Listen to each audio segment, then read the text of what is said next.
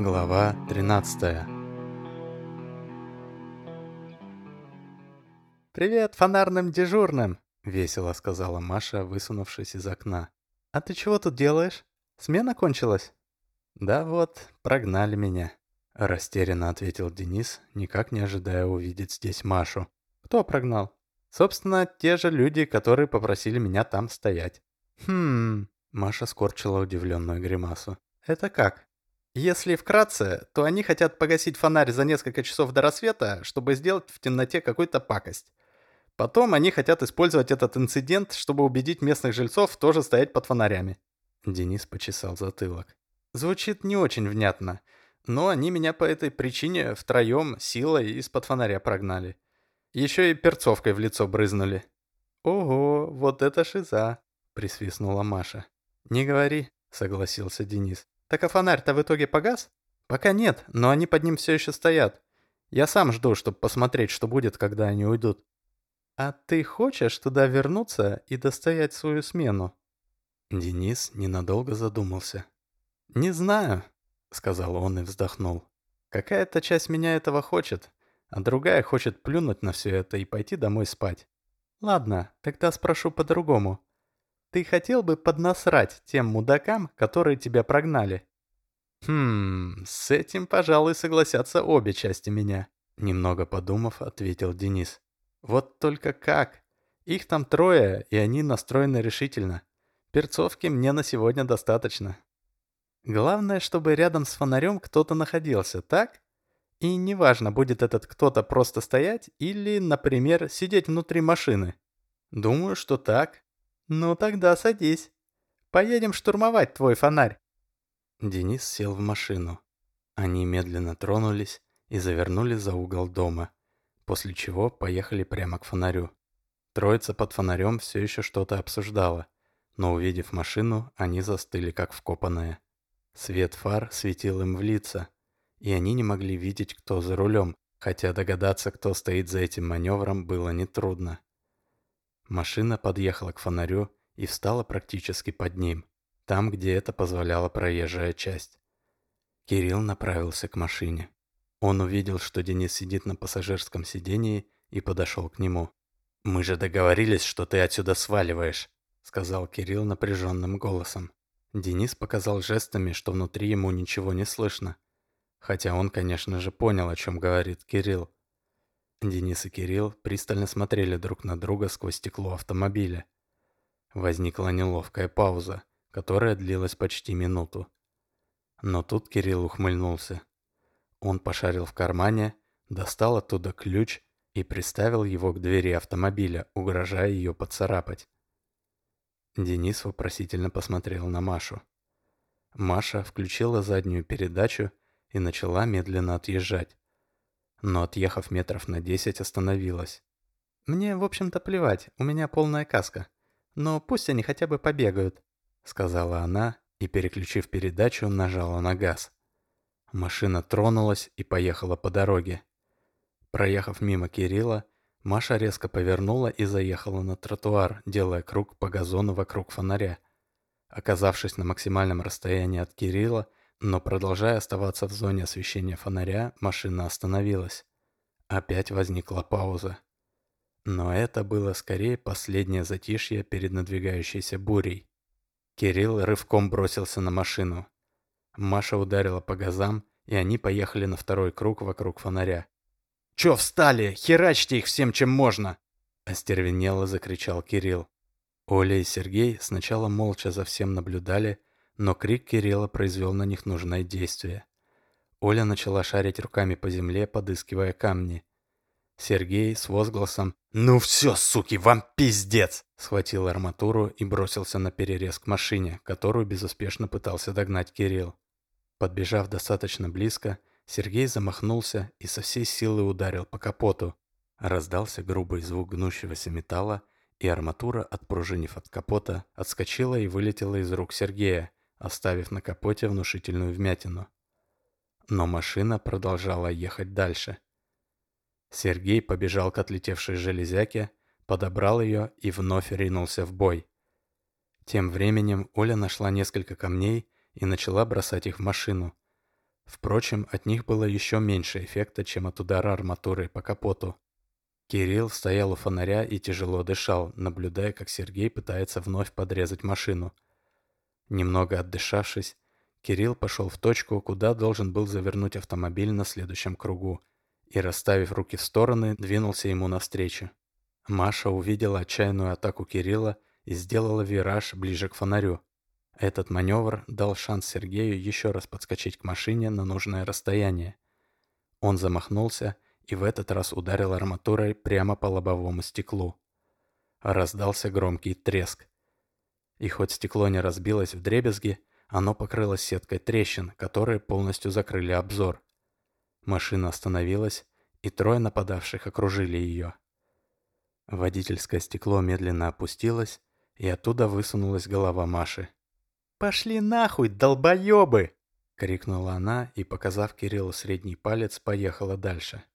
Из соседнего окна высунулась голова Дениса, а потом и рука со средним пальцем. Троица проводила машину ругательствами и ударами по багажнику. Кирилл развернулся и начал искать на земле арматуру, которая вновь выскочила из рук Сергея после удара. Сергей же побежал наперерез машине, намереваясь ухватиться за открытое окно.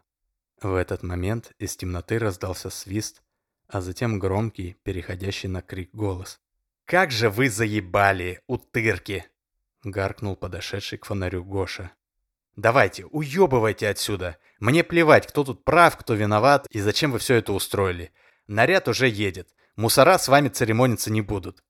Несмотря на грозный рык и угрозу полиции, призыв Гоши не произвел впечатления на участников погони. Сергей коротко оглянулся и побежал дальше, а Кирилл продолжал искать арматуру на земле. Машина продолжала ехать по кругу. Только Оля несколько секунд внимательно разглядывала Гошу, но потом и она подключилась к поискам арматуры. Гоша немного растерялся. У него не было плана на тот случай, если его не послушают, и, разумеется, он не вызывал никакую полицию. Он начал думать, что еще такого угрожающего крикнуть, но в какой-то момент заметил лежащую у него под ногами арматуру. Поднял он ее скорее инстинктивно. Арматура — это все-таки грозное оружие. Но стоя с железным прутом наперевес, Гоша быстро понял, что прогнать с ее помощью тех, кто бегал сейчас вокруг фонаря, вряд ли получится. Он поставил арматуру в вертикальное положение, и тут его осенило. «Слушай сюда, отморозки!» — крикнул он, а потом громко свистнул. Этим он, по крайней мере, ненадолго привлек к себе внимание. «Если вы прямо сейчас не отойдете от фонаря, то я его разобью. Тогда он точно не будет гореть, стоит рядом с ним кто-то или нет. Все вместе выходим за пределы освещения. Считаю до 3. Я не шучу. 1!» После этого Гоша демонстративно поднял арматуру и приблизил ее конец максимально близко к лампе. Эта угроза произвела гораздо больший эффект, чем полиция. Машина остановилась.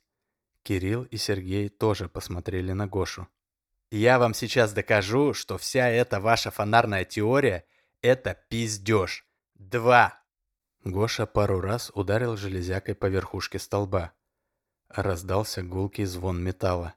Все присутствующие просто молча стояли и смотрели на Гошу. После погони было тяжело перестроиться и быстро принять сложное решение. К тому же все очень сильно устали. «Ну, как хотите, ёпта! Спокойной ночи!» — сказал Гоша и прицелился арматурой в лампу. 3! Стой!» — крикнул Кирилл. «Мы отходим. Если фонарь на время погаснет, не страшно. Ребята, делайте, что он говорит». Вся троица начала медленно пятиться и выходить за пределы залитого желтым светом пространства. «Вы в машине!» — крикнул Гоша. «Вас это тоже касается! Выходите!» Из машины вышла Маша, с другой стороны вышел и Денис. «Денис?» — удивился Гоша. «Ну ты, конечно, тяжелый случай». «А тебе машину не жалко?» — обратился Гоша к Маше. «Ладно, похуй, давайте, отходите. Сейчас вы все увидите, что вся ваша история с фонарем — одно большое наебалово». Маша посмотрела на Дениса, ожидая, что тот будет делать. Но Денис понял, что вариантов у него не было. Если он останется, Гоша разобьет фонарь. И тогда фонарь действительно погаснет очень надолго.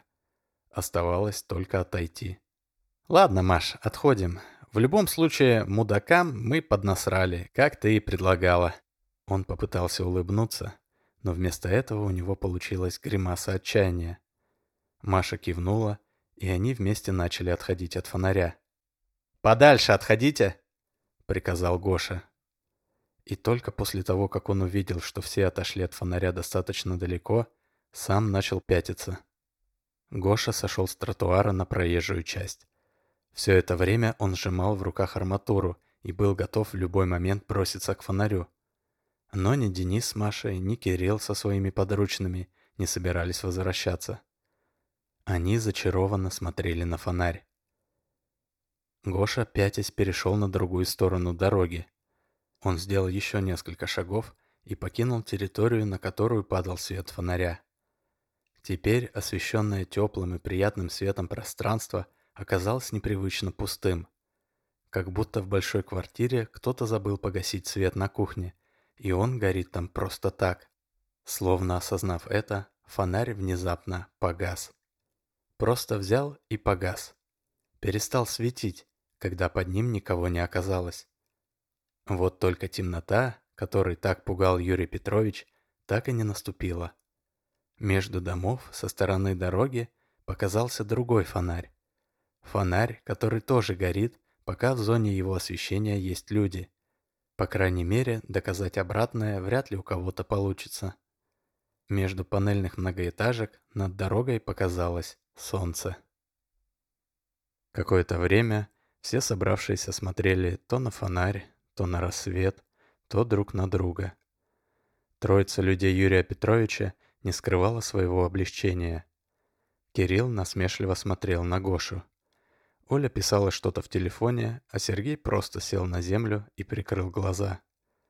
Гоша был разбит. Все это время он противопоставлял себя всем участникам конфликта под фонарем.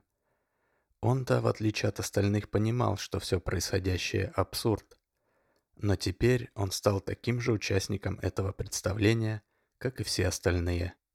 Его истина, которая была так очевидна, теперь превратилась лишь в версию, точно так же недоказанную, как и теория фонарных дежурных. Гоша ощущал злобу и бессилие. «Я поеду в автосервис», — сказала Маша Денису после затянувшейся паузы. «Тебя подбросить?» «Нет, спасибо. Я тут недалеко живу, сам доберусь», — ответил Денис, продолжая смотреть на фонарь. Маша посмотрела на Дениса, но тот никак не реагировал и даже не смотрел в ее сторону. «А может...» — начала говорить Маша, но быстро остановилась. «Хотя, как знаешь...» Маша села в машину и, высунув голову из окна, медленно поехала к дороге. Дениса переполняло очень странное чувство. Он ощущал эмоциональный всплеск. Вот только он не мог понять, какой у этой эмоции заряд – положительный или отрицательный. Это было одновременно и отчаяние, и облегчение. Но потом он все же отвел взгляд от одинокого, теперь уже темного столба, и побрел в сторону остановки. Троица Юрия Петровича тоже решила покинуть место событий. Гоше никто так ничего и не сказал. Сам он продолжал задумчиво смотреть на фонарь, но потом аккуратно положил арматуру на землю и быстрым шагом пошел домой. Он, не разуваясь, зашел в квартиру и прошел в гостиную. Там он сел за стол, взял ручку и сразу на чистовике написал последнюю строчку стихотворения. Потом он взял листок, встал и начал в голос читать стих целиком. «Друзья, я рад, что всем двором писать мы будем стих. В часы войны, добра со злом, наш голос не утих. Идут герои смело в бой, их дух непобедим. Вас предал царь, царя долой, прошепчет разум им. Царя долой в стране, где ложь, нам всем в лицо смеясь, под хор продавших душу рожь втоптала правду в грязь. Свободой песню мы споем, как жаль, свобода миф. Свободен тот лишь, кто ничком с горы летит в обрыв. Колонну пятую пора отправить за решетку, пускай их с ночи до утра воспитывает плетка. самим решать свою судьбу давно настало время. Видали, черт возьми, в гробу мы диктатуры бремя. Порядок должен быть во всем. Восстанем против власти. Мы память предков бережем, а семьи рвем на части. Друзья, конец времен настал. Наш мир все ближе к краху. Планете Бог послал сигнал, а нас послал он нахуй. Друзья, конец времен настал. Наш мир все ближе к краху. Планете Бог послал сигнал, а нас послал он нахуй. Прочитал Гоша еще раз и усмехнулся.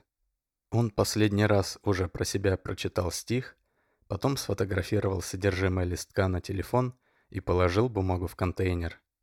Вернувшись к фонарю, Гоша огляделся. Вокруг никого не было, но нужно было торопиться. Двор вот-вот начнет оживать. Он быстро нашел недалеко от фонаря нужное место, закопал контейнер и замаскировал участок. С этим было покончено. Гоша вернулся в квартиру и посмотрел на часы. До вылета оставалось 4 часа. Ложиться спать уже не было смысла, и он решил провести остаток времени в аэропорту. Он вызвал такси и пошел за чемоданами.